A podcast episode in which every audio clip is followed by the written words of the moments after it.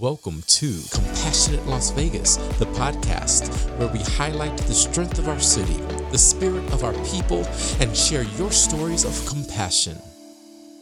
Welcome to the third and final conversation of Compassionate Las Vegas, Conversations About Racism, Pathways to Systemic Change Summer Series. Hard to get all those S sounds out there. I want you to know that I am so grateful that you are here. And before we get started, I just want to set the tone by asking you to hold three words in your heart and mind throughout tonight's conversation. You can write them down if it's helpful, but do your best to keep them in mind as you listen to each of our speakers, as you engage in conversation through the chat box, through Q&A. These are the three words I ask that you hold in mind: identity, experience, and action. Identity speaks to who you consider yourself to be and who you consider others to be in light of yourself. Experience speaks to that which has shaped your worldview, your history, both individual and collective, and like identity, experience impacts your relationship with others and, as I prefer to say, other selves. Action speaks to the melding of identity and experience. It speaks to a future. Action speaks to shaping the identities and experiences to come. Now, some of us are observing these conversations academically or philosophically. We're here to learn and to ponder and to muse. But for others of us, these conversations are about survival, existence, the simple ability to be. Whatever the reason you are here, and that one simple thing is what we have in common. Tonight, our conversation is framed in compassion as we design change through the lens of appreciative inquiry.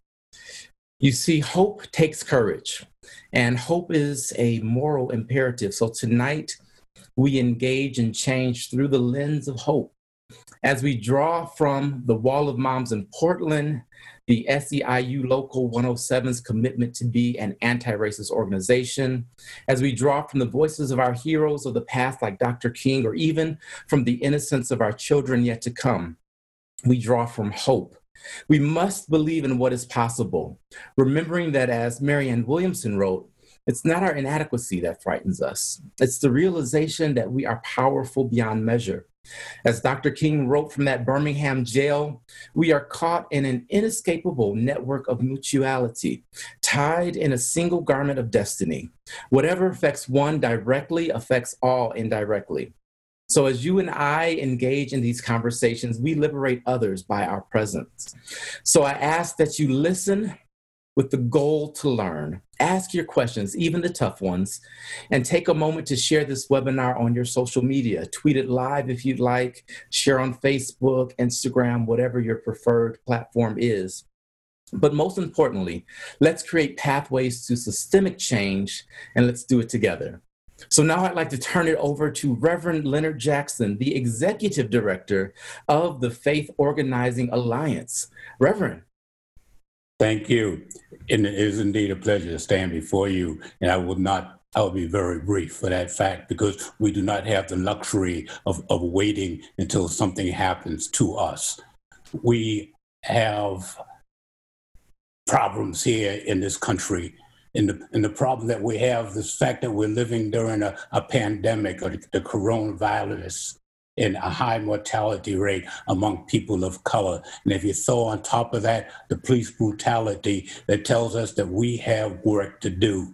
When we look at the lives that we lost this recently of the giants, the civil rights giants, that Congressman John Lewis and the Right Reverend C.T. Vivian, these are the shoulders that we stand upon, and we cannot stand by and wait. For John Lewis stated to us, when you see something that is not right, not fair, not just, you have to speak up. You have to say something, you have to do something. And when you become an OG like myself, you realize that you may be just a little bit too old to continue to carry that baton.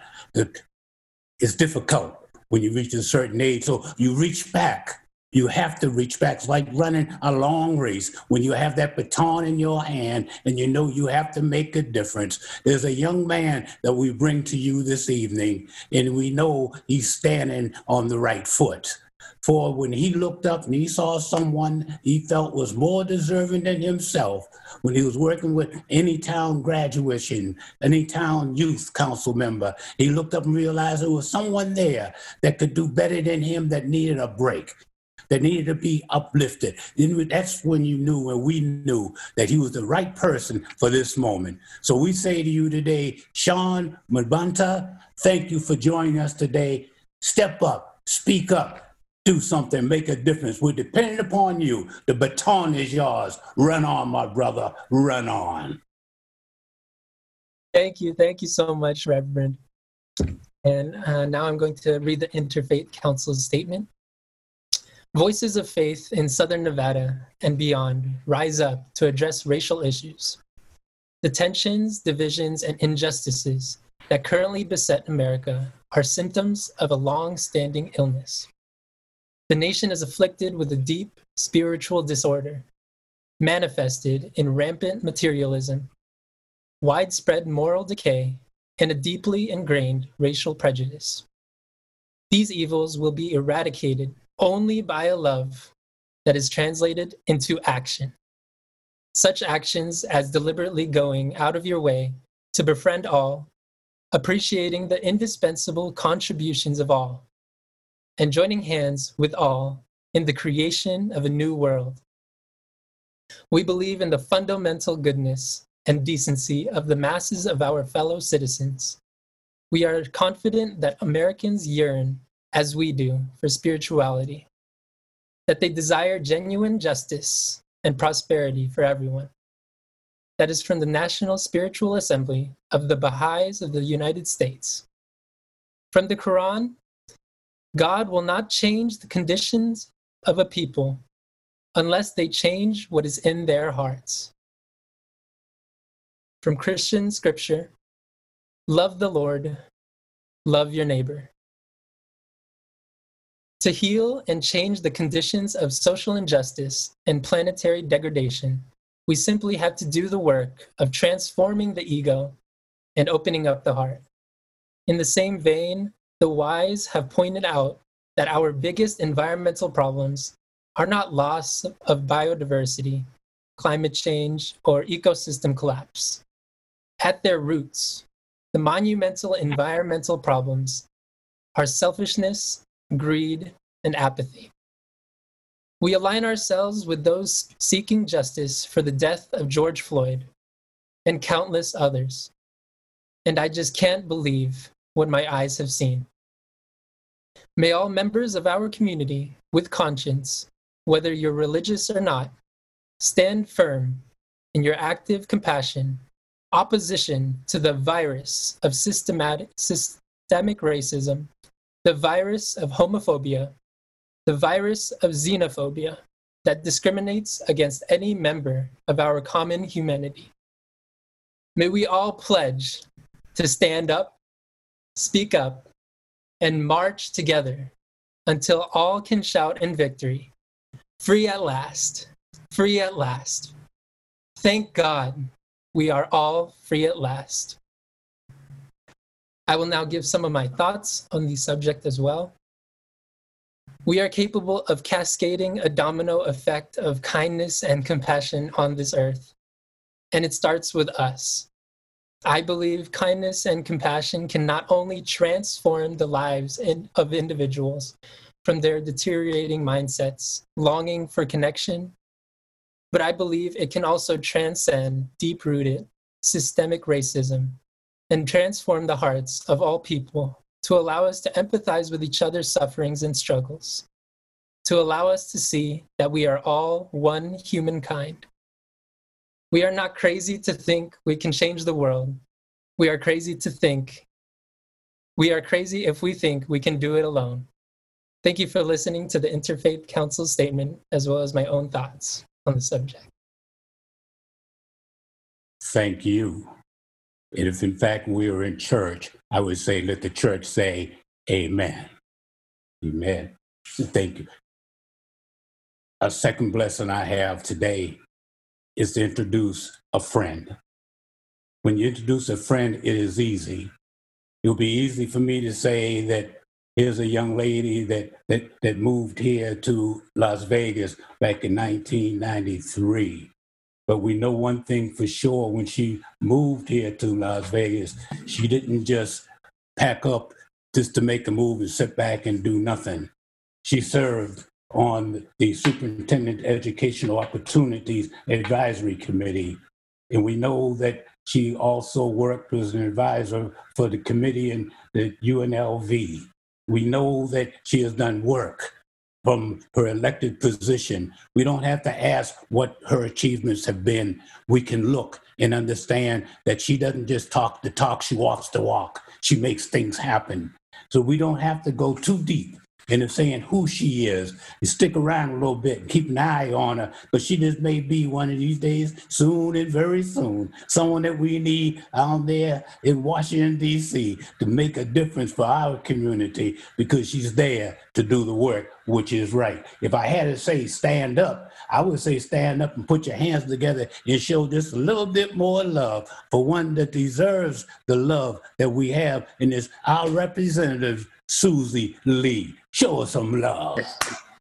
What an introduction. First of all, I love that you call me a young lady, so you're my favorite person now. Listen, I'm so honored to be here with all of you on this town hall on racism, and most importantly, to talk about the path to systemic change. I want to thank Guard Jameson and the Greater Good Council. I remember when the Greater Good Council was created years ago, and I just thought this was such an important part of the dialogue and what we need to have in our community and across this country.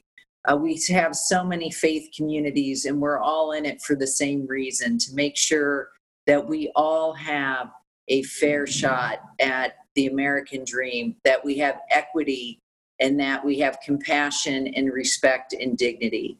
And so I love that you, one, exists, but also that you're taking on this very, very important topic, one that is obviously forefront of our national discussion today, and it should be until we actually get the systemic change that we're talking about. I need to address my colleague, Representative John Lewis, civil rights icon, passed away on Friday evening. And I think that the thing that makes me, first of all, was a true honor and to be in his presence. This is a man who embodied, he did not just practice and believe in nonviolence, he embodied it. And, he was literally, you could feel God in his presence when you were around him. And he will always have an impact on my life. And it is such a true loss for our country. But it was also a gain, because he fought from a very young age, the march across the Pettus Bridge in Selma to the 33 years he had in Congress. And I guess I get a little sad because I think about what's happening across this country with people not of all types, all ages, all colors, all religions coming together to demand that we take on the problem of systemic racism in this country. And I wish that he would be here to see the results of that. But I know that he is smiling down from heaven. Because he is looking at, like the Reverend said, the next generation and passing the baton and knowing that we are in good hands in this fight. I just want to talk about what's happening in this country with respect to coronavirus and the disproportionate impact it is having on our minority communities, our Black communities, as well as the horrific death of George Floyd. And the confluence of both of those really, to me, was the perfect storm, and us needing to address systemic racism in this country. And police brutality and use of force, to me, is just the tip of the iceberg of systemic issues that we have to take on in this country. And I'm proud that we took the marching orders from this country and passed the George Floyd Justice and Policing Act which requires all law enforcement officers to make mandatory implicit bias training, bans police chokeholds and no-knock warrants, requires all officers to wear body cameras, and gives localities the tools to address systemic race issues and ensure accountability. But we know that it goes far beyond that. And to me, when I look at systemic racism, I look at the disparities in education and access to healthcare and housing, access to capital for small businesses. And I want you to know that as a member of Congress, I've taken on this duty to do my part to help address this in our community. And so I'll be joining my colleagues in the Nevada delegation and the Boyd School of Law to chart a path on what we need to do and strategies we need to employ as members of Congress, because it's not just about law enforcement. We need to look at the institutions, the votes we take, the money we appropriate in Washington, and look at that through an eye of equity. And so I'm very excited that we will be kicking off a series with that. We'll be looking at legislation, whether it's the Every Student Succeeds, the Higher Education Act, Workforce Investment Opportunity, but more importantly, anything we vote on to improve it from a racial justice point of view. So I invite everyone who is on this call to join in this effort. We'll be filling you in as we get the details of this effort squared away in the next couple weeks. And we are at a moment of truth-telling in our country. But once you tell the truth, then you have to take a moment of self-reflection on what it is that you have done that may have not been right and how you can change that. But more importantly, what are you going to do to chart a path to change in the future? And that's really what this panel will be all about. So I invite all of you to be part of that. So I'm looking forward to listening to you this evening. I'm gonna turn my video off, but I will be here listening. But I know that to me, change begins from within. And this is racism in our country is a stain on our country, and it is one that each one of us that begins not just at a federal level or a state level, but at our community level and our family level. So I look forward to partnering with all of you. Thank you for the Greater Good Council for bringing this important conversation together, and thank you all for having me. Wow. Well, thank you so much. We are so honored that you joined us and that you are going to participate in the discussion tonight. Your words are meaningful, and I think that you've really identified exactly the heart of our goal tonight. And thank you so much for the work that you've done and the acknowledgement of our heroes from the past as well. We do hope to carry their legacy on. And Sean, amazing. Thank you so much for sharing that. Really, really enjoyed hearing you and hearing your heart. The future is definitely bright with people like you in it. So thank you for that. Now, I'd just like to set our format here. We're going to follow the same format we've done the past few weeks. Each of our panelists will have a 5-minute introduction to share their heart, their vision for Las Vegas, and their thoughts on this topic. After they've all shared, we will then open the floor up for a few questions. We've got a few in the bag here that we're going to start with, but please use the Q&A box and make sure that you are engaging in the conversation that way, as well as through the chat function. As always, this is a compassionate conversation. So remember that even though we're just faces on a screen right now, we are human to human. So try to maintain that spirit as we do embark upon this, what could be a difficult conversation, but we'll make sure that it may be difficult, but it's good. We'll make sure of that. So without further ado, I would like to introduce our first poll of the night, and it's a really simple one. I just want to know, is this your first time joining us? Is this your second time? Is this your third time? So let's go ahead and have that poll.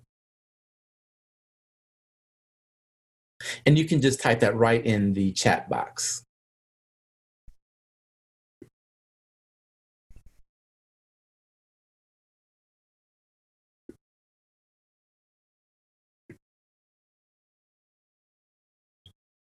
All right, perfect. Well, it's an easy question, so you should know whether it's your first, second, or third time, so it should be an easy answer. Let's get that result going. And while we do, I'd like to introduce our first panelist, none other than Jamila Lewis. She is a community organizer and works with Black Lives Matter, NAACP, the Mass Liberation Project, and a plethora of other organizations. Being a local Nevadan, she attended the University of Nevada, Las Vegas, where she began her advocacy with UNL volunteers. UNLV, NAACP, SODA, UNLV, Black Lives Matter, and working at the Center for Social Justice. While working within all these organizations, she has gained many connections and opportunities, such as interning on Capitol Hill for Dina Titus, joining Advocates for Youth, lobbying with Population Connection for Reproductive Rights, participating in the Advocacy Corps with Friends Committee on National Legislation, and having a fellowship with Young People For. Following her work within the community, she now serves as the PREA Coordinator Advocate and the local Rape Crisis Center, being there to support incarcerated individuals who have experienced sexual violence. Throughout a variety of experiences, Jamila comes from a unique stance to speak about advocacy in the community and how we can all work together towards the future. I'm so excited to hear what you have to say, Jamila. Well, thank you so much, Will. And hey, everyone. I don't think I have any much more to say. You said it all, right? But I want to thank you all for inviting me out here today. I also want to thank all the representatives and the panelists, as well as all the participants who are tuning in today, because I think advocacy is really important, and how we participate in civic engagement varies from community to community, from culture to culture, and from school to school. So a little bit about myself and the work that I've done and how I got into my unique position, as Will so much said. I'm from Reno, Nevada, so yes, let's go Nevadans. There's not many of us out there. But while in Reno, Nevada, I used to go to the Boys and Girls Club, and every summer we'd have a service learning engagement where we'd go pick up and clean it in the parks, and then we'd also do Christmas in July.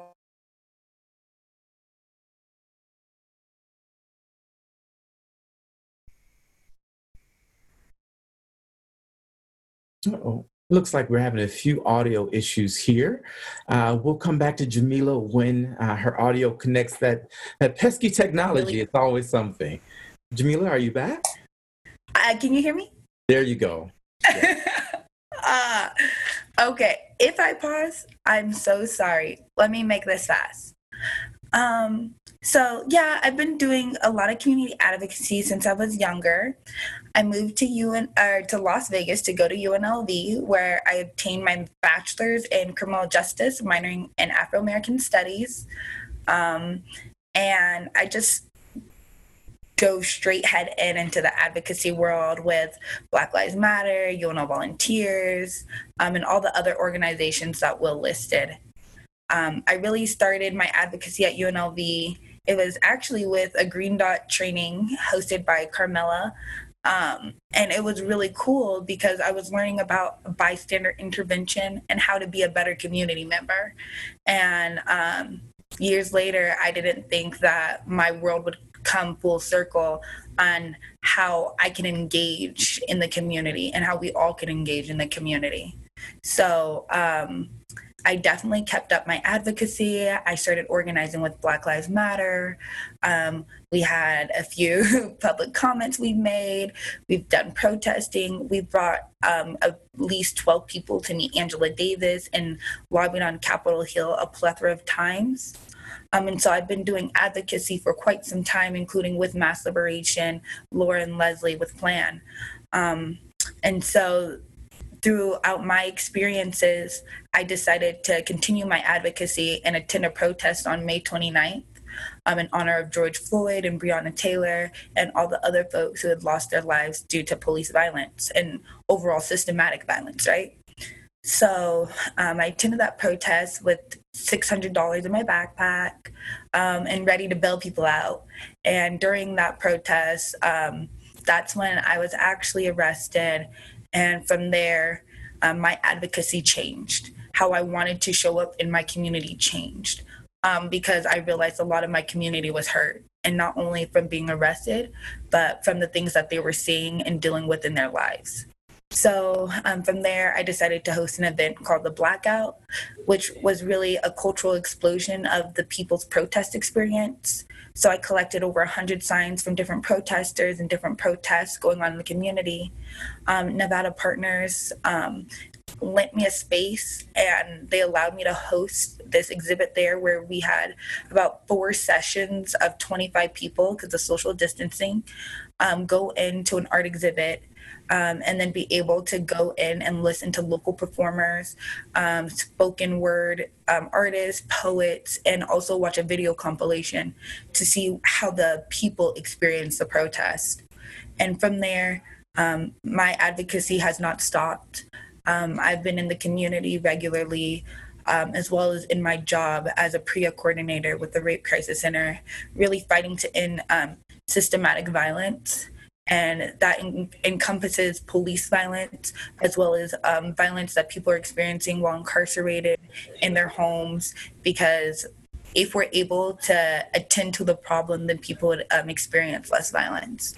So that's just a little bit about me. And again, I want to thank you all so much for inviting me to this panel, because how we engage in our communities, how we show up, and even talking to our legislators here on this panel means something, and everything we say will impact someone else. So thank you so much. I'm going to stop taking up so much space.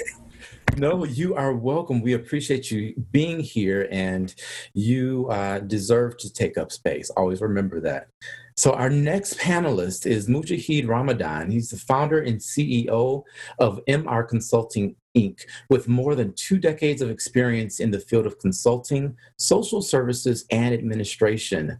Mujahid designs and provides learning experiences, training, organizational development, consultation, and coaching in the areas of diversity and multicultural issues for individuals, groups, corporate and government clients throughout Nevada and the U.S. He serves as an executive board member for the National Conference for Community and Justice, NCCJ. He is a member of the Interfaith Council for Workers' Justice and serves on the Task Force for Faith Leaders Initiative, Renouncing Racism. He is also a member of the Interfaith Council.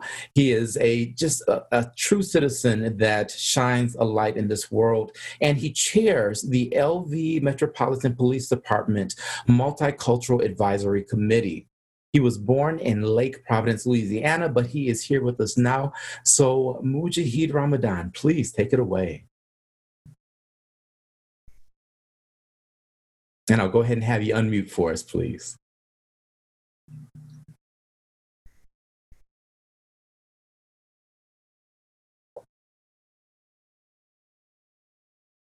Oh, you're still muted there.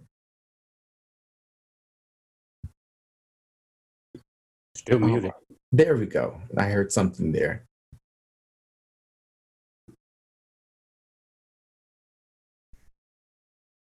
Mr. Ramadan, on the bottom left side of your screen, there is a button that says mute with a little speaker. If you could just hit that for us, sir. Wonderful. Thank you, sir. Good now? There we go. Perfect. Good. Thank you, sir. Okay, good. Thank you. And not to reiterate, but Will actually was a guest on Police Promoting Unity yesterday. He was our guest and was very excellent in terms of representing what our panel and what our discussions have been about and about this panel tonight. And so I really like to thank all of my co-panelists, and in particular our good friend and Congresswoman Susie Lee. As you all know, being a member also of the local Muslim community, we are now in the season of Hajj. So normally people from the U.S. and around the world would be going to Mecca in Saudi Arabia to celebrate the Hajj there. We call it the biggest family reunion in the world. Generally, they're over a million Muslims who make that tour every year, who make that track every year, and we are affected in our faith traditions as many others are, and reducing that capabilities of people traveling and things of that nature. But yet and still, we continue to work towards meeting the goal of what Hajj is really about, which is transitioning in your life. And it sounds like that's a great deal of what we're talking about in this country here today.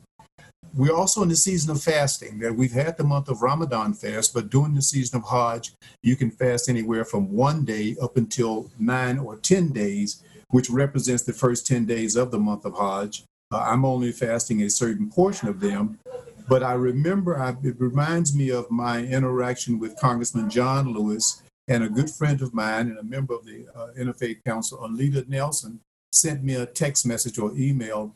And she talked about the night when the congressman and I were going around Las Vegas. We were taking him back to the airport, but he asked me to take him by a discussion that we were having, our interfaith forums. And he took a moment to speak about Edmund Pettus Bridge, Bloody Sunday, and the experiences he had had, and Dr. King as a mentor. And at the time I was on staff to U.S. Senator Harry Reid, and over the years I chauffeured and escorted Congressman Lewis various places, God rest his soul in peace, and on behalf of U.S. Senator Harry Reid. And so Alita really reminded me of it, and what a great experience it was that he closed out our interfaith forum that night and talked about his experience of social justice in America. Again, thank all of us in the Interfaith Council for helping support this idea. On the ninth day of Hajj, it's called Yom Arafat. Arafat means to know. It's the day of knowing. And there's a verse in the Quran that God says, I created you from one single male and female and made you into nations, tribes, and families so that you may know one another. And the word know is called la ta'arafu, that you may know one another. So God said, I created you differently so that you be able to know and recognize each other. And then God closes that verse by saying, and surely the best among you are the ones who are most God conscious. So here God takes any level of what we would call superiority or moral righteousness, and he moves it from one of what we would see individually as our ethnicity or our race or our gender. And God says, your morality and your righteousness, that is what makes you excellent. It's not about the color of your skin. It's not about your religion. It's not about your sexual orientation. It's not about any of those things. It's not about those superficial things. It's really about the quality of your heart. And actually both Will and Sean spoke of the heart, and from a Quranic verse, God says, and never will I change the conditions of a people until they change what is in their heart. That qalb is called qalb. But that verse actually, I believe the word that is actually used there is not qalb. It's actually fu'ad or insti'ada. It's one of those words. So qalb means the physical heart, but then God is telling us there's two other aspects of the heart, and those are the ones that God say needs to change. And I think America as itself is in that transition now. We're in that mode. COVID-19 has been an indicator, the death of George Floyd, and the subsequent demonstrations and protests that have been justifiable. And I'm encouraged by our young people who come together in this capacity. The ninth day of Hajj, Yom Arafat, we actually come together as a Muslim community there in Saudi Arabia to recognize our unity as a population of people. Along with that, as you all can see, my office space in my home here is kind of in disarray. My wife is moving us to a new residence, and as a good husband, I'm just following her lead and accepting that we're going to move into a new house. So it leaves everything in clutters. As you can see, there's boxes all around in this room, but we're going to make it through that. So we talked yesterday on the talk show, and we had quite a few people called in and complimented Will's passions and expressions to represent what we were trying to do as the Interfaith Forum and where we need to go as a community. But what I'd like to really talk to you also about a moment is we shared yesterday, we had one of our multicultural advisory council meetings that we meet with the sheriff and or with executive staff once a month. We had not been able to meet directly for 3 or 4 months until yesterday. We actually met at the headquarters to look at the ideas and concepts of what has transpired during the demonstrations and during the protests. And there's going to be a lot of discussion that's going to be going on in future advisory council meetings, where the sheriff will share with us the dynamics of what occurred from the department's perspective. And we, of course, will share with him what we see from the community perspective. That discussion will probably go on for the remainder of the year. but I think it will also include ideas and concepts that we're going to draw from this event, from this one today, and the first three forums, the first two forums that allow for us to look at concisely what are some of the dynamics that we're faced with in terms of this transition. All truths, one scholar noted, passes through three stages in its transition. First is ridicule, then is violently opposed, and then is accepted as self-evident. I think the fact that we are suffering from systemic racism in the United States, we are now at the third stage, is very evident that African-American people and people of color around this country suffer disproportionately, economically, educationally, healthcare-wise, and in all systems. So as Congressman Lee made note, that law enforcement or public safety is the point of the spear. But if we were to remove the point of the spear, we will still have this huge system of systemic racism that continues. And so we have to address really the entire system. It's not just a one piece or one prong thing. We're going to have to address a number of issues, including those that are around economics, employment, including those around healthcare, including those around the criminal justice system and the disproportionate incarceration of not only African-American, but other people of color. Those are all things that are going to have to be considered. And it will take all of us in order to invest our time and energy. So yesterday, we spent time going over what LVMPD provided for us. And it is a five-year evaluation on the use of force in vehicle pursuits, the annual five-year statistical report. And this was spearheaded by Captain Nicole Splinter, and she shared the ideas of the information. I believe Will actually had an opportunity to go online, and I suggest many of you go online to LVMPD protectthecity.com and look at this evaluation, because it'll give us a bird's eye view of what the department has been doing in terms of combating the issues that we're all concerned about in terms of not only systemic racism, but what happens with use of force, what happens with officer-involved shootings. All of those things are looked at in this system of constitutional policing. Wonderful. Thank you so much. That was the spear. I think that you hit the nail on the head with that, the spear. And we're going to get more into that in the conversation in just a bit. I'd like to introduce our next panelist, William McCurdy II. He is the Nevada State Democratic Party's first African-American chair and the youngest chair in modern party history at 28 years old. I will give a disclaimer. He has fit us into his very busy schedule and has some legislating to do. So we're going to give him a few minutes to share with us, and then he will leave when he has to. But we wanted to make sure he still was included in this panel, and it was very important to him to do this. So I do want to mention the first bill that he presented as a new assemblyman was to raise the minimum living wage to $15 an hour. So that ties right into what you were talking about with that economic piece. So without further ado, would you take it away, Assemblyman? Can you hear me? Yes, you're coming through great. Thank you so much. Well, good evening, everyone. And for those of you who are joining us from outside of Las Vegas, Nevada, thank you for being with us here this evening. And I'm just honored and extremely grateful to have an opportunity to share my thoughts about how we navigate this very difficult pathway to systematic change, or systemic change, if you will. And the conversation of racism and how do we get to a place to where it is more equitable for Black people in America, as well as other people of color in this country. Myself, I am from Las Vegas, Nevada. I've been here my entire life.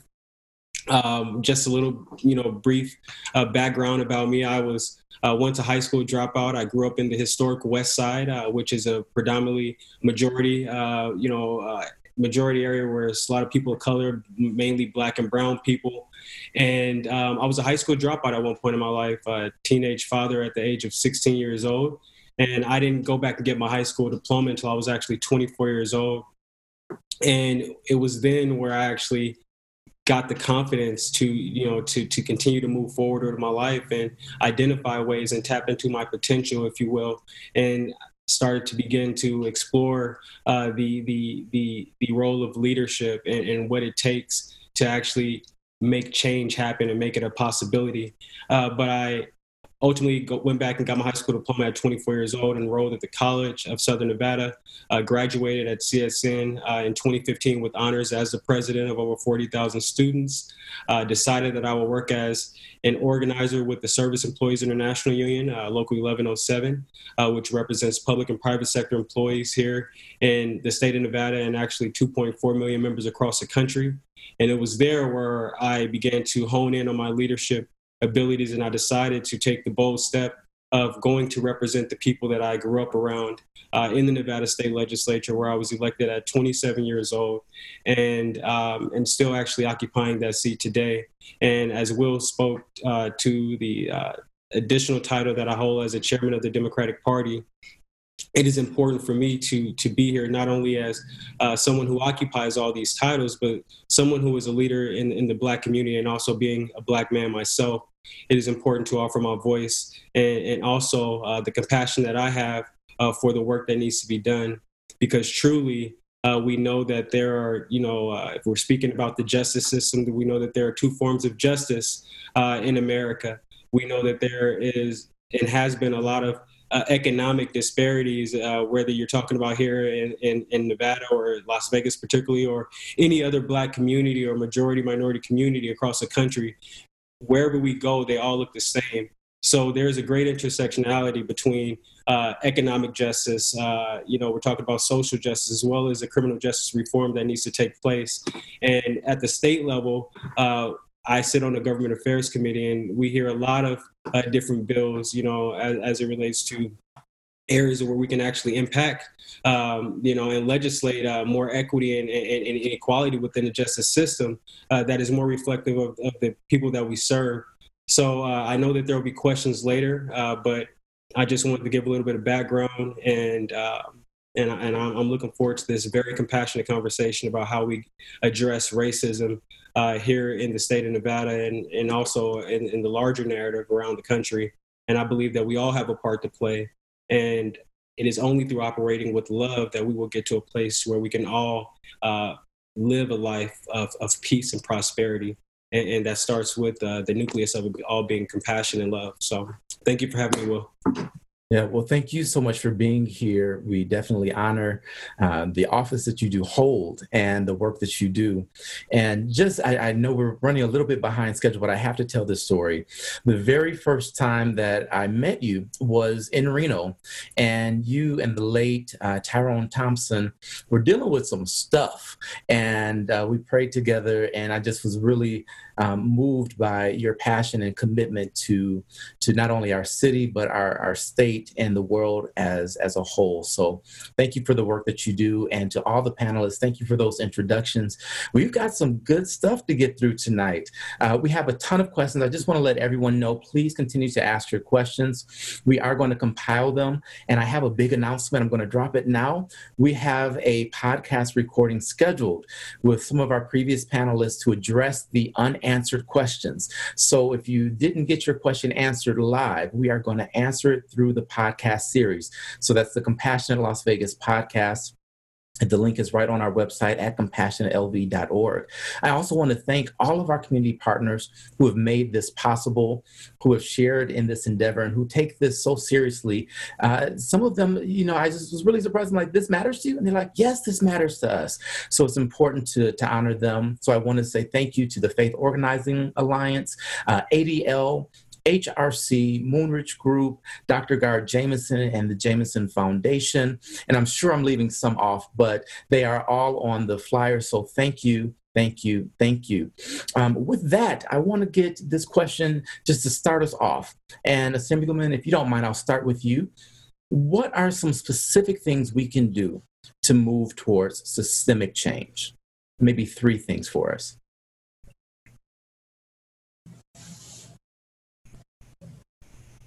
You can hear me now. Well, the first thing that I believe we all can do is recognize the privileges that we hold and recognize how we can operate with understanding the privilege and utilizing our knowledge to help others to understand where they may be wrong. And it starts with everyday conversations. And myself, more recently, actually, I've been talking to a lot of my friends who actually are white, and they're asking me like, hey, Will, some say like, I don't really understand, especially like we're saying Black Lives Matter, and we are noticing this movement and have been a movement for a very long time, actually, quite some time. And they just didn't understand why they just couldn't say all lives matter. And I'm like, well, Black Lives Matter exists because we don't feel as though our lives matter. So it starts with recognizing your place in society. And after you recognize your place in society, you can start having first educating yourself, then having conversations with those who may not agree and helping them find the light, so to speak. So identify who you are, your identity, your privilege. Number two, start having educate yourself. Number three, start having conversations. Take up space wherever you may be, whether it's taking up space online, over social media, taking up space during, within your work settings, whether that be, well, many of us are socially distanced right now, working from home, but take that time to educate others who may not understand why they need to change and why their voice is important in this movement. And I personally feel that this movement is particularly different from any other movement in history because it's multi-generational, it's multiracial, and everyone understands and are operating through the lens of compassion, saying that it is not right that people are being treated unjustly and are not receiving justice just because of color of their skin. So those three things, identifying who you are, educating yourself, and taking up space in whatever area that you are in, will help us move the needle. Because in order to create change, you must first become educated, because a lot of people are, saying things and mimicking statements without actually understanding the root of where it comes from, whether we're talking about policing or we're talking about the economic institutions or we're talking about the social changes that need to take place or we're talking about how systematic racism has oppressed many people in America. So I'll stop there, but it takes educating yourself and realizing who you are and then having those tough conversations to actually start to move the needle in terms of a more just society. Wonderful. Thank you. I think that those 3 points are exactly it, and they tie in so well with everything we've already said tonight. I'd like to ask the question this way. I want to take a both and or third way approach to systemic change. A lot of times we see very polarizing perspectives, and those are given voice. Of course, the squeaky wheel gets the noise, and with the media, they're after ratings. So of course they give attention to that which demands the attention. But is there a happy medium? Is there a middle path? Is there a third way that we can take that really everyone can get on board with? And I'd like to throw this out to Jamila first, if we could.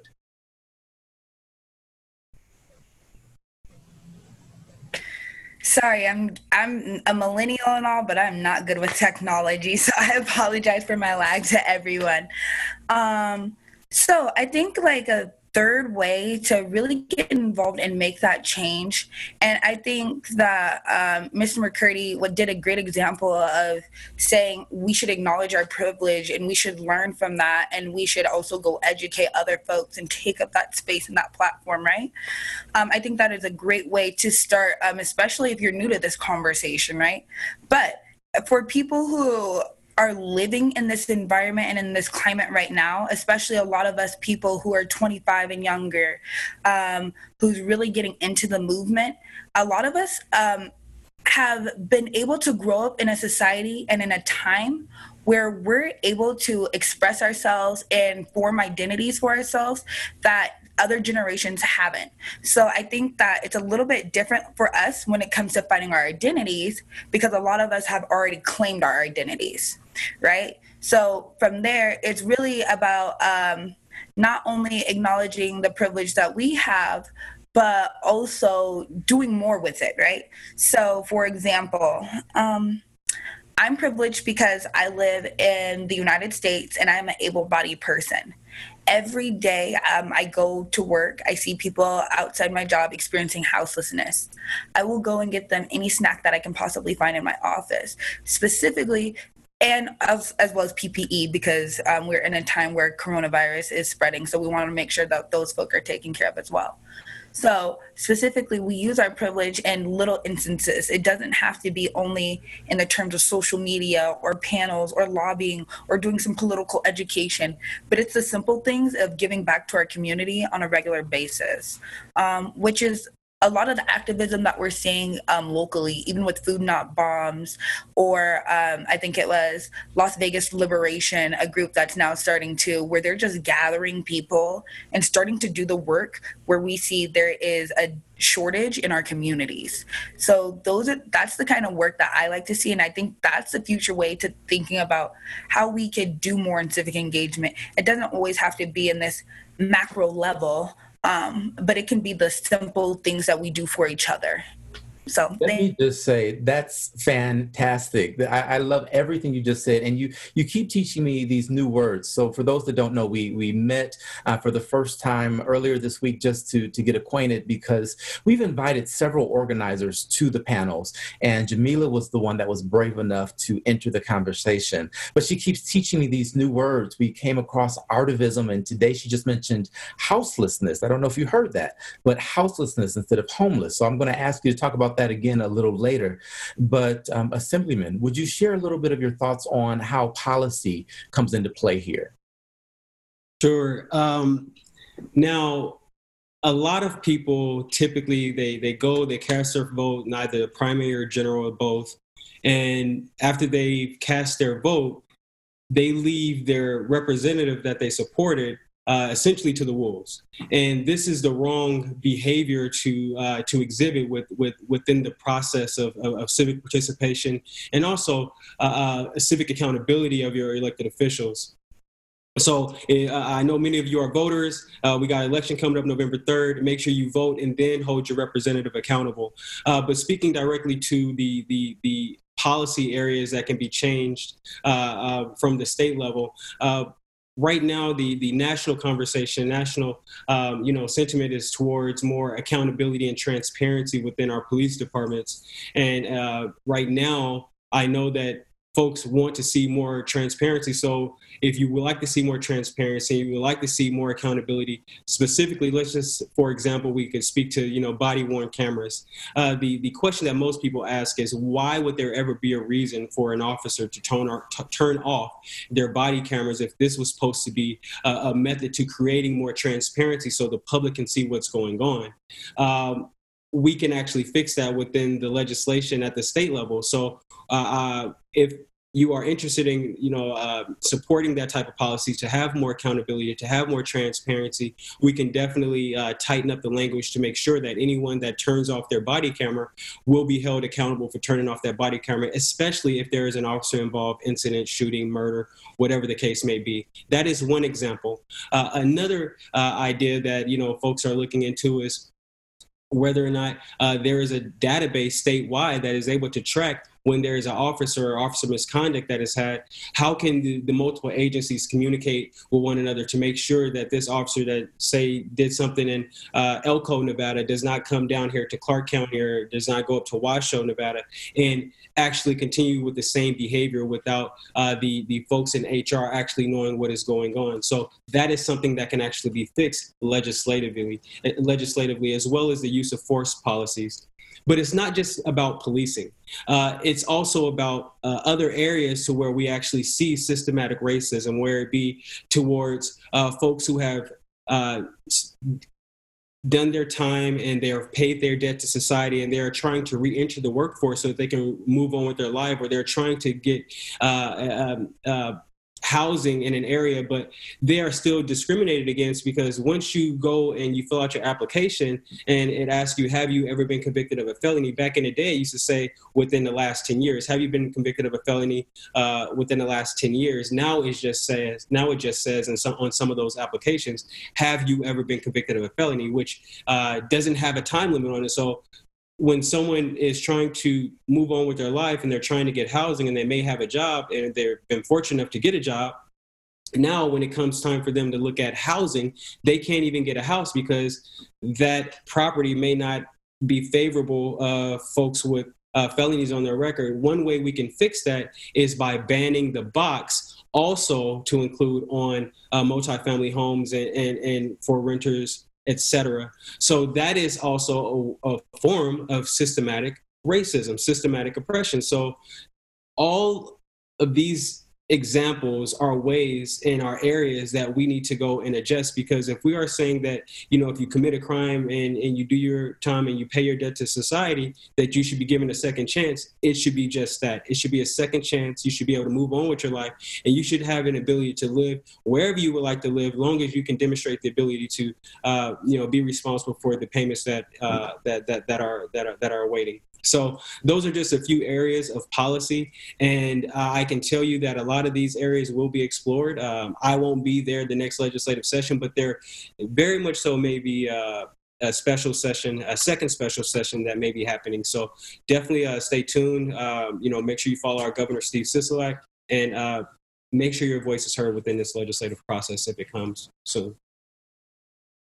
So if you didn't hear what he said vote and hold people accountable. So Mujahid, I want to bring you into the conversation here, but before I do, how do we hold our representatives accountable? We hear that term a lot, hold them accountable, but how do we actually do that? And that's for the Assemblyman.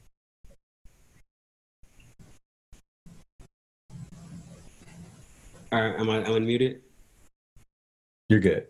Okay, what was the question, I will? How do we hold people accountable? You mentioned holding your you vote folks in, but then hold them accountable. How do we actually hold our elected representatives accountable apart from voting them out?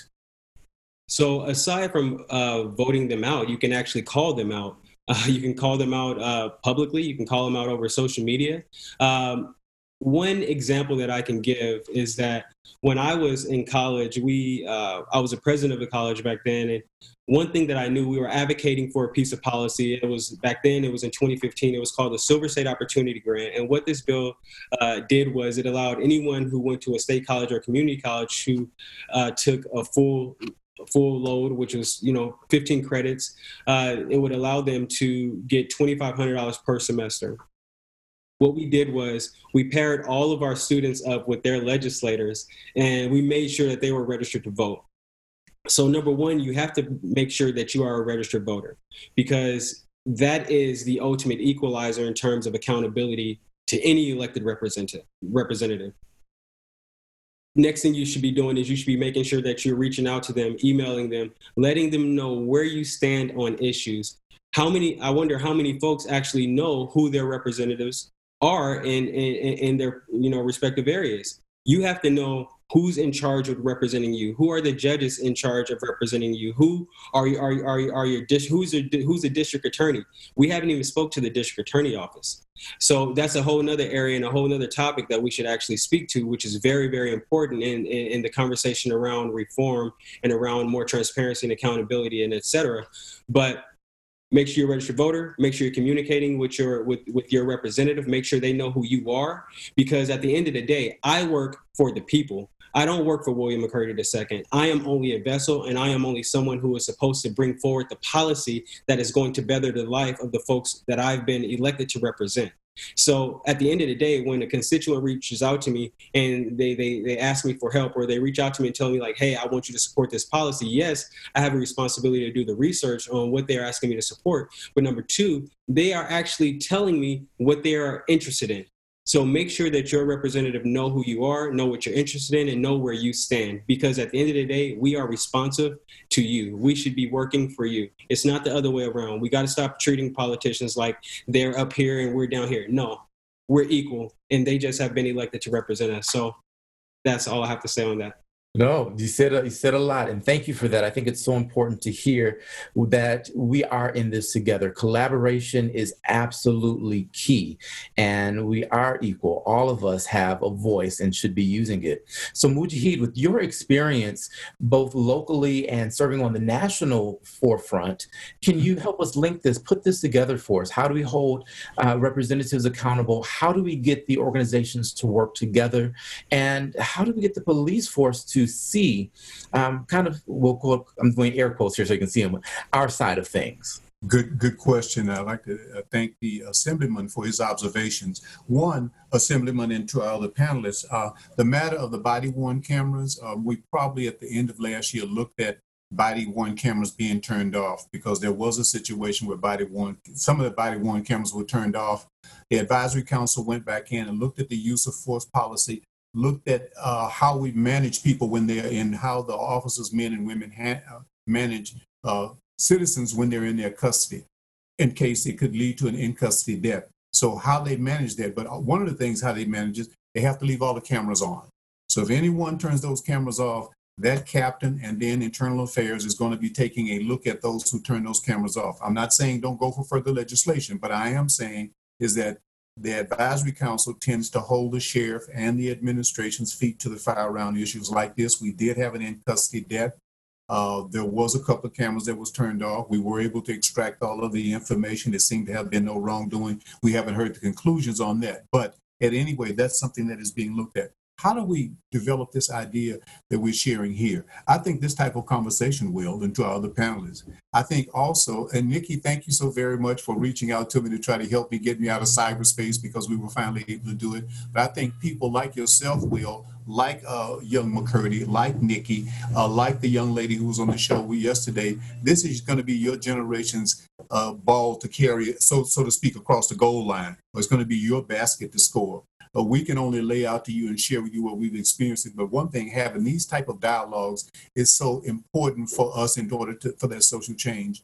I believe that I would hope that eventually an administration will be in the White House that will invite the country to engage in discussions around systemic racism and around social change. I think I was on a task force with President Bill Clinton investigating and researching racism in religion. And I think that that was a good step forward, but we are now going to need for the entire country to engage in the discussion around systemic racism, around white privilege, around systemic oppression, around the healthcare issues and the financial issues and the criminal justice issues, law enforcement, public safety issues. I think one thing is to become more informed about not only LVMPD, but all of your agencies, but find out who is in you, who's the captain in your area command. So knowing who the people are who are responsible for public safety in your community is a good avenue to and begin to engage. But also feel free to reach out to the sheriff's office and ask for an invitation, or we will invite you. If you reach out to me, we'll invite people on occasions to the Advisory Council meetings when the subject matter allows for us to do so, or if people, sometimes community citizens, have concerns. So those are all the things that are going to be a part of it. We have to first, as community citizens of this community, of Southern Nevada, Clark County, of the state of Nevada, to encourage and invite our fellow citizens to look at the point of view of what we've been experiencing. And I think I want all of you to make sure you get a copy of this book for your white friends. It's How to Be an Anti-Racist by Ibara Kendi. And I think Ibram does a good job in explaining that. And I think books like White Fragility and books like that, also books like there's an interesting book, Post-Traumatic Slave Syndrome, that's more about African Americans and our experience. So there are numerous authors that we want to read and we want to research, but we want to engage in discussion. We want to laugh the article. We want to get to know one another. We want to hear each other's stories. We want to know what the experiences are. In South Africa, they had the Reconciliation Committee. In Rwanda, they had a discussion around compassion and social justice. In Germany, after World War II, the German populations and the Jew population sit down together, talked about the experience of the Holocaust. So I think this is something that we're going to have to engage in here. I think it's an effort that you all will have to carry out, and I'm proud of you all for stepping up and taking this initiative, and we look forward to your leadership. Thank you. Thank you so much. You gave us a lot there. Really, really appreciate that. You shared a story with me not long ago, and we won't go into the details for sake of time, but the point of the story was when you're born into a system, sometimes you simply don't recognize your privilege. You don't recognize the funk that you're in. You don't recognize these things. And so it becomes an invisible barrier between different levels of governance, of community members, just between people as friends and community members. Go ahead. If I may, yes, I think one great scientist said, you don't know what you don't know. And what Will was relating to is I had the occasion once of staying in a homeless shelter overnight with U.S. Senator Harry Reid. And the smell in a homeless shelter was just extremely repulsive. I actually finally fell asleep. And when I woke up, the smell had, I thought initially had disappeared.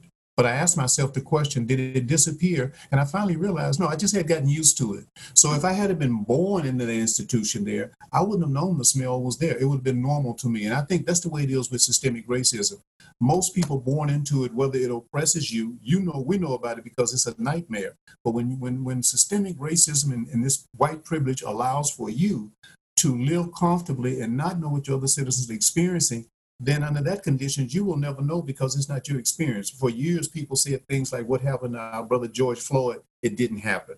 But now cameras are now telling us a lot of things are happening, or the young lady who was killed in Kentucky, or the young man who was killed in Georgia. All of these individuals who've lost their lives, I think now this is saying to people, this is real, and I think we need to capture this moment to advance this continued conversation around systemic racism, social injustice, and indifference and bias, bigotry, and prejudice.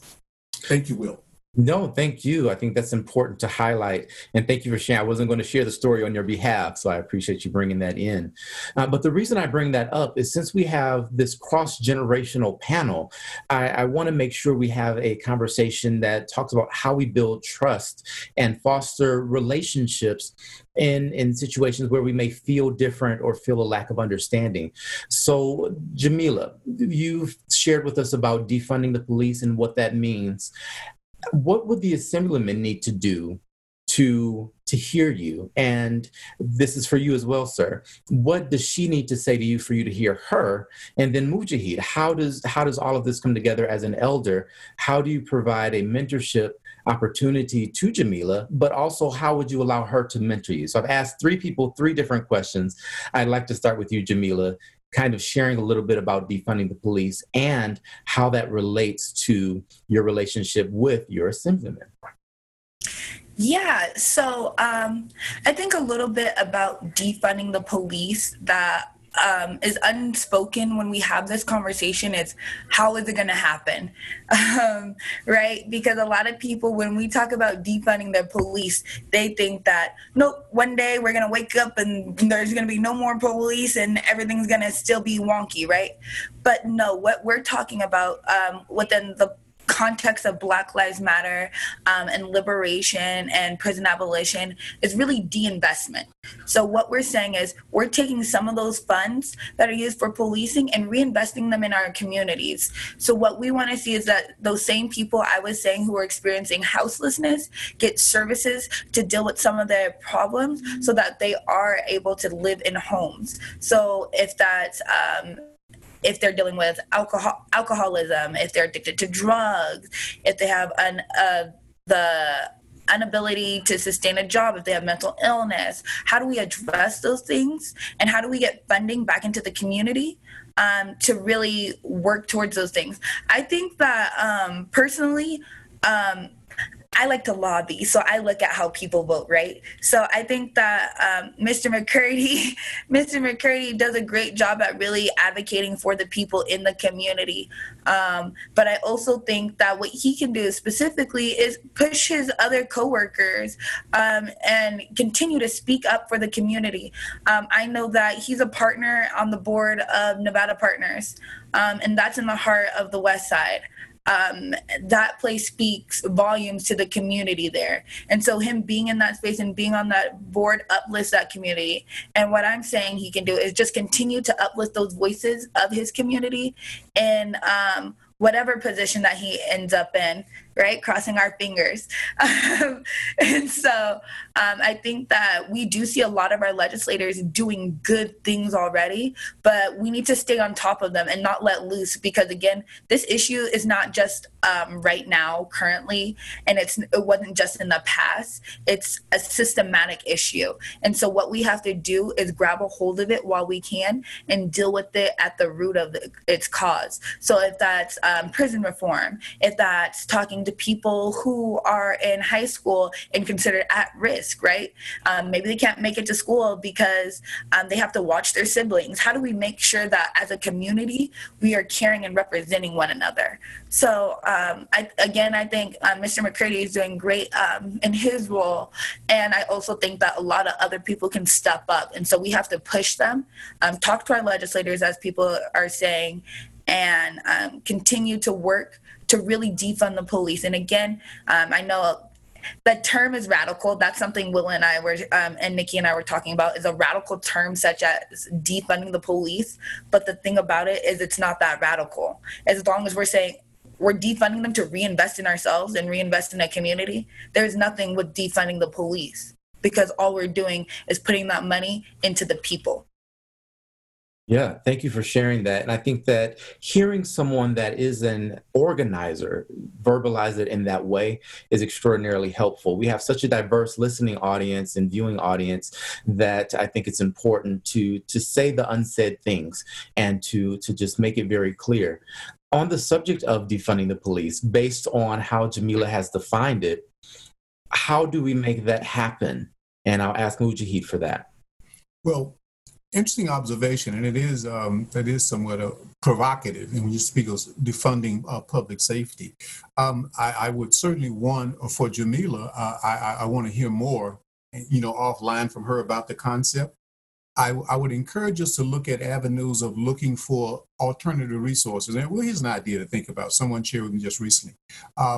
We've lost almost $1 billion to hacking during the COVID event that has gone on, COVID-19, that was taken actually through state government here.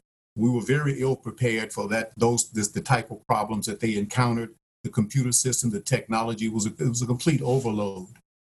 But imagine now if we could take the 800,000, not more than 800,000. We're talking about millions of dollars that were lost, and we could invest that into those disenfranchised neighborhoods. All the money that we've lost. So I certainly hope that someone who's connected to public safety and law enforcement at the state level assemblyman is looking into how did all that money get stolen out of through DEDA, not DEDA's people, but someone hacked into their system. I certainly hope you can give us an answer to that, maybe in this next legislative session. Discussions with Jamila and persons like, I have a 18-year-old granddaughter who asks me constantly, Papa, how long do we have to wait? And I think this generation is saying we're not going to wait. And I think we need to hear more of that. Our generation needs to hear more of that, because we probably told the Great Society generation the same thing. So it has to be a discussion. It has to be a dialogue that goes on. And I certainly invite her, young people like herself, to get in touch with myself. If you get in touch with the sheriff's office, you get in touch with me directly, someone is going to get back in touch with you. And we want to hear. I want the advisory council members to hear from persons like yourself, and I'm sure people like Craig Knight and Dora Legrand and Jose Solario and all of those individuals would be involved with that. And I think we need to get young people more engaged and more involved. And I applaud, and I'm excited about the fact that during the demonstrations, I saw young white students walking with signs. And these signs said, "White people, your silence is killing my black brothers and sisters." That's a powerful message. I think it is transgenerational. Now, we've had transgenerational trauma, but in terms of having a transgenerational struggle, you all represent taking the baton and running with it. So I think that's the avenue. One, certainly getting to know one each other, hearing each other's story, listening to our young, and young, please listen to the elders who we can share our experiences with you. Thank you, Will. Excellent. I think that's important, and I'm glad that you've acknowledged that and bring that up. Assemblyman, what are your thoughts? I believe that we need to have a discussion about evolution. I think we need to have a discussion about where do we want to go? What does a society that values every resident in America look like? What does that look like? And what we know to be a fact is that the net worth of a typical white family in certain parts of America, it was like $171,000, whereas in the black family, it was like $17,150. And that's according to the Federal Reserve 2016 survey of consumer finances.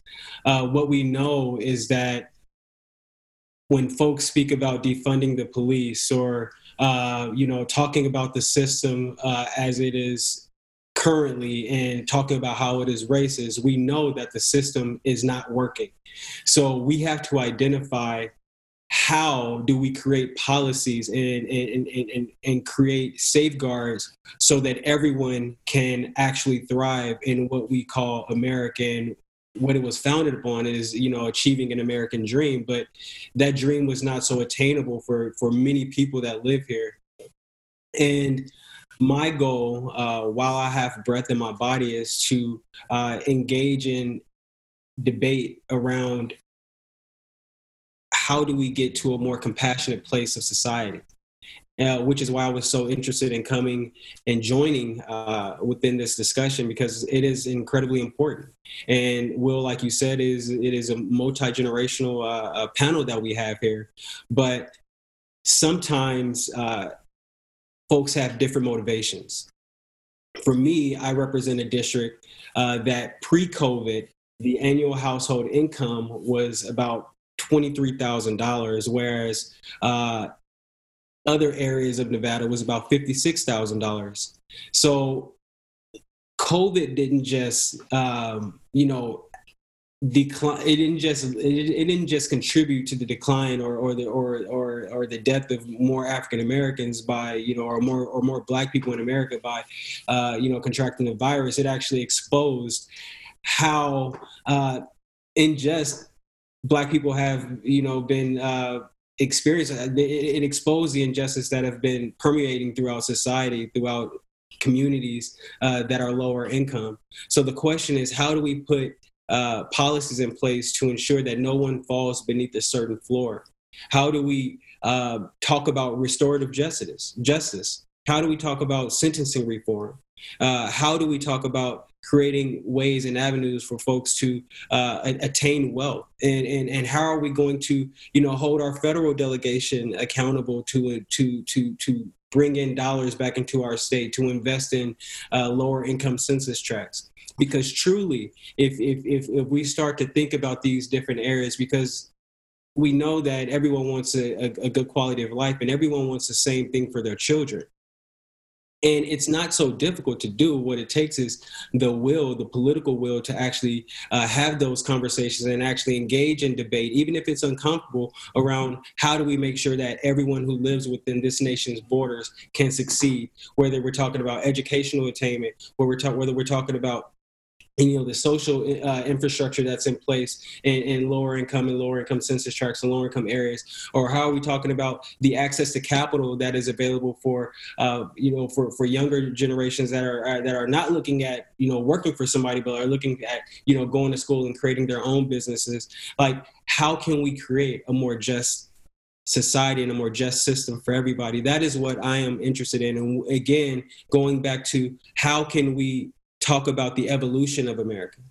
How can we talk about what it's going to take for all of our, not only our policymakers, because policymakers are only one part of it, but everyone has a part to play. There is not one person. You don't have to have a title to create change. You don't have to have a title to create and engage in debate. Everyone is a leader naturally, and with some people, they just haven't tapped into themselves enough to identify that they are indeed a leader. So I believe that spaces like this are incredibly important, so that we can create dialogue and we can have conversations about how do we get to this this metropolis, so to speak, or this this space where everyone can thrive. And it's okay if it gets uncomfortable. And Will, I think you're doing a phenomenal job in setting up the questions and allowing us to really, give our perspective on how we get to a better place for our society. But police reform is only a piece of it. Economic justice is a piece of it. Social justice is a piece of it. Health justice is a piece of it. Because truly, if you don't have health, you don't have anything. If you don't have, because you can't buy more time. So we have to make sure that we are putting the health infrastructure in place for people to actually live the best of their ability. So that's all I have to say. I can go on and on, but I'll stop right there, Will. Well, it's good. And I just want to acknowledge how powerful what you have said really, really is. And the fact that you have tied in the public health piece with the economic piece, with the restorative justice piece. I mean, it's all interconnected. And I hope if we don't take anything else away from the conversation tonight, we take away that interconnectedness piece. We are all connected. And as Dr. King said, an injustice anywhere is a threat to justice everywhere. And I alluded to that in my opening. I have one final question that I'd like to ask each of you, and starting with Mujahid. If you had a magic wand and you could just wave it and make one change occur that would be lasting and that would impact all Nevadans, what would that change be and why? That's an interesting question, Will. What would that lasting change be? I believe at this stage of our development and at this stage of our growth and our transformation, I believe that continued, not statewide and community, city and county-wide discussion around the issues that we're sharing here and inviting more and more people to be engaged in it. I believe that within the public safety law enforcement community, they need to be a part of that discussion, they being those who are in public service and law enforcement, and they need to have that discussion not only with the community, but also with themselves. We expect the men and women of LVMPD to hold each other responsible because the policies there say they're going to hold each other responsible when they're providing public safety to our communities. But this type of discussion, I believe, the expansion of it across our valley and engaging people. To close with this point, Las Vegas is among urban population centers, seventh or eighth in the country in diversity.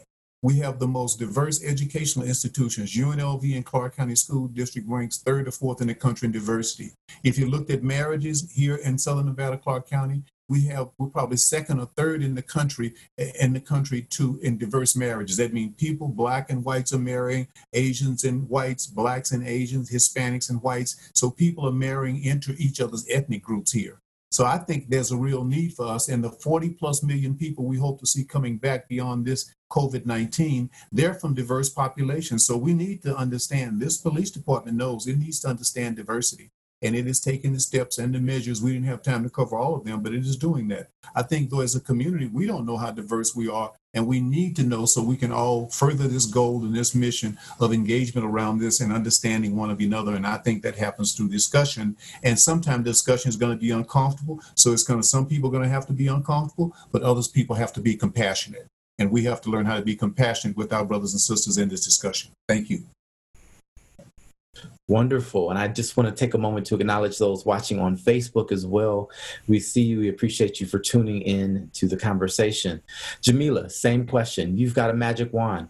You can change one thing. What would it be and why? First, if I had a magic wand, I'd wish myself up some more wishes because this is a loaded question. There's not just one thing I'd want to change. But to answer your question, if I had a magic wand and I can wish up only one thing, is I would wish up for more accomplices. And I say this because we always have this conversation around allies, and I continuously have this conversation in a multitude of spaces. Allies are great for information spreading, to really uplift the movement, to continue a conversation. But in the terms of advocacy, in the terms of the work we do, I want an accomplice. I want someone who's going to stand by me to continue this work. I want someone who is going to commit themselves to the work of the community, to uplifting the voice of the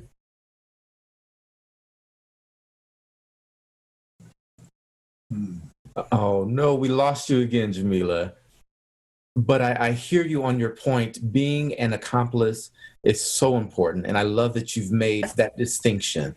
So are you back with us? Say something for us. Yeah, I think I'm back. Okay, good.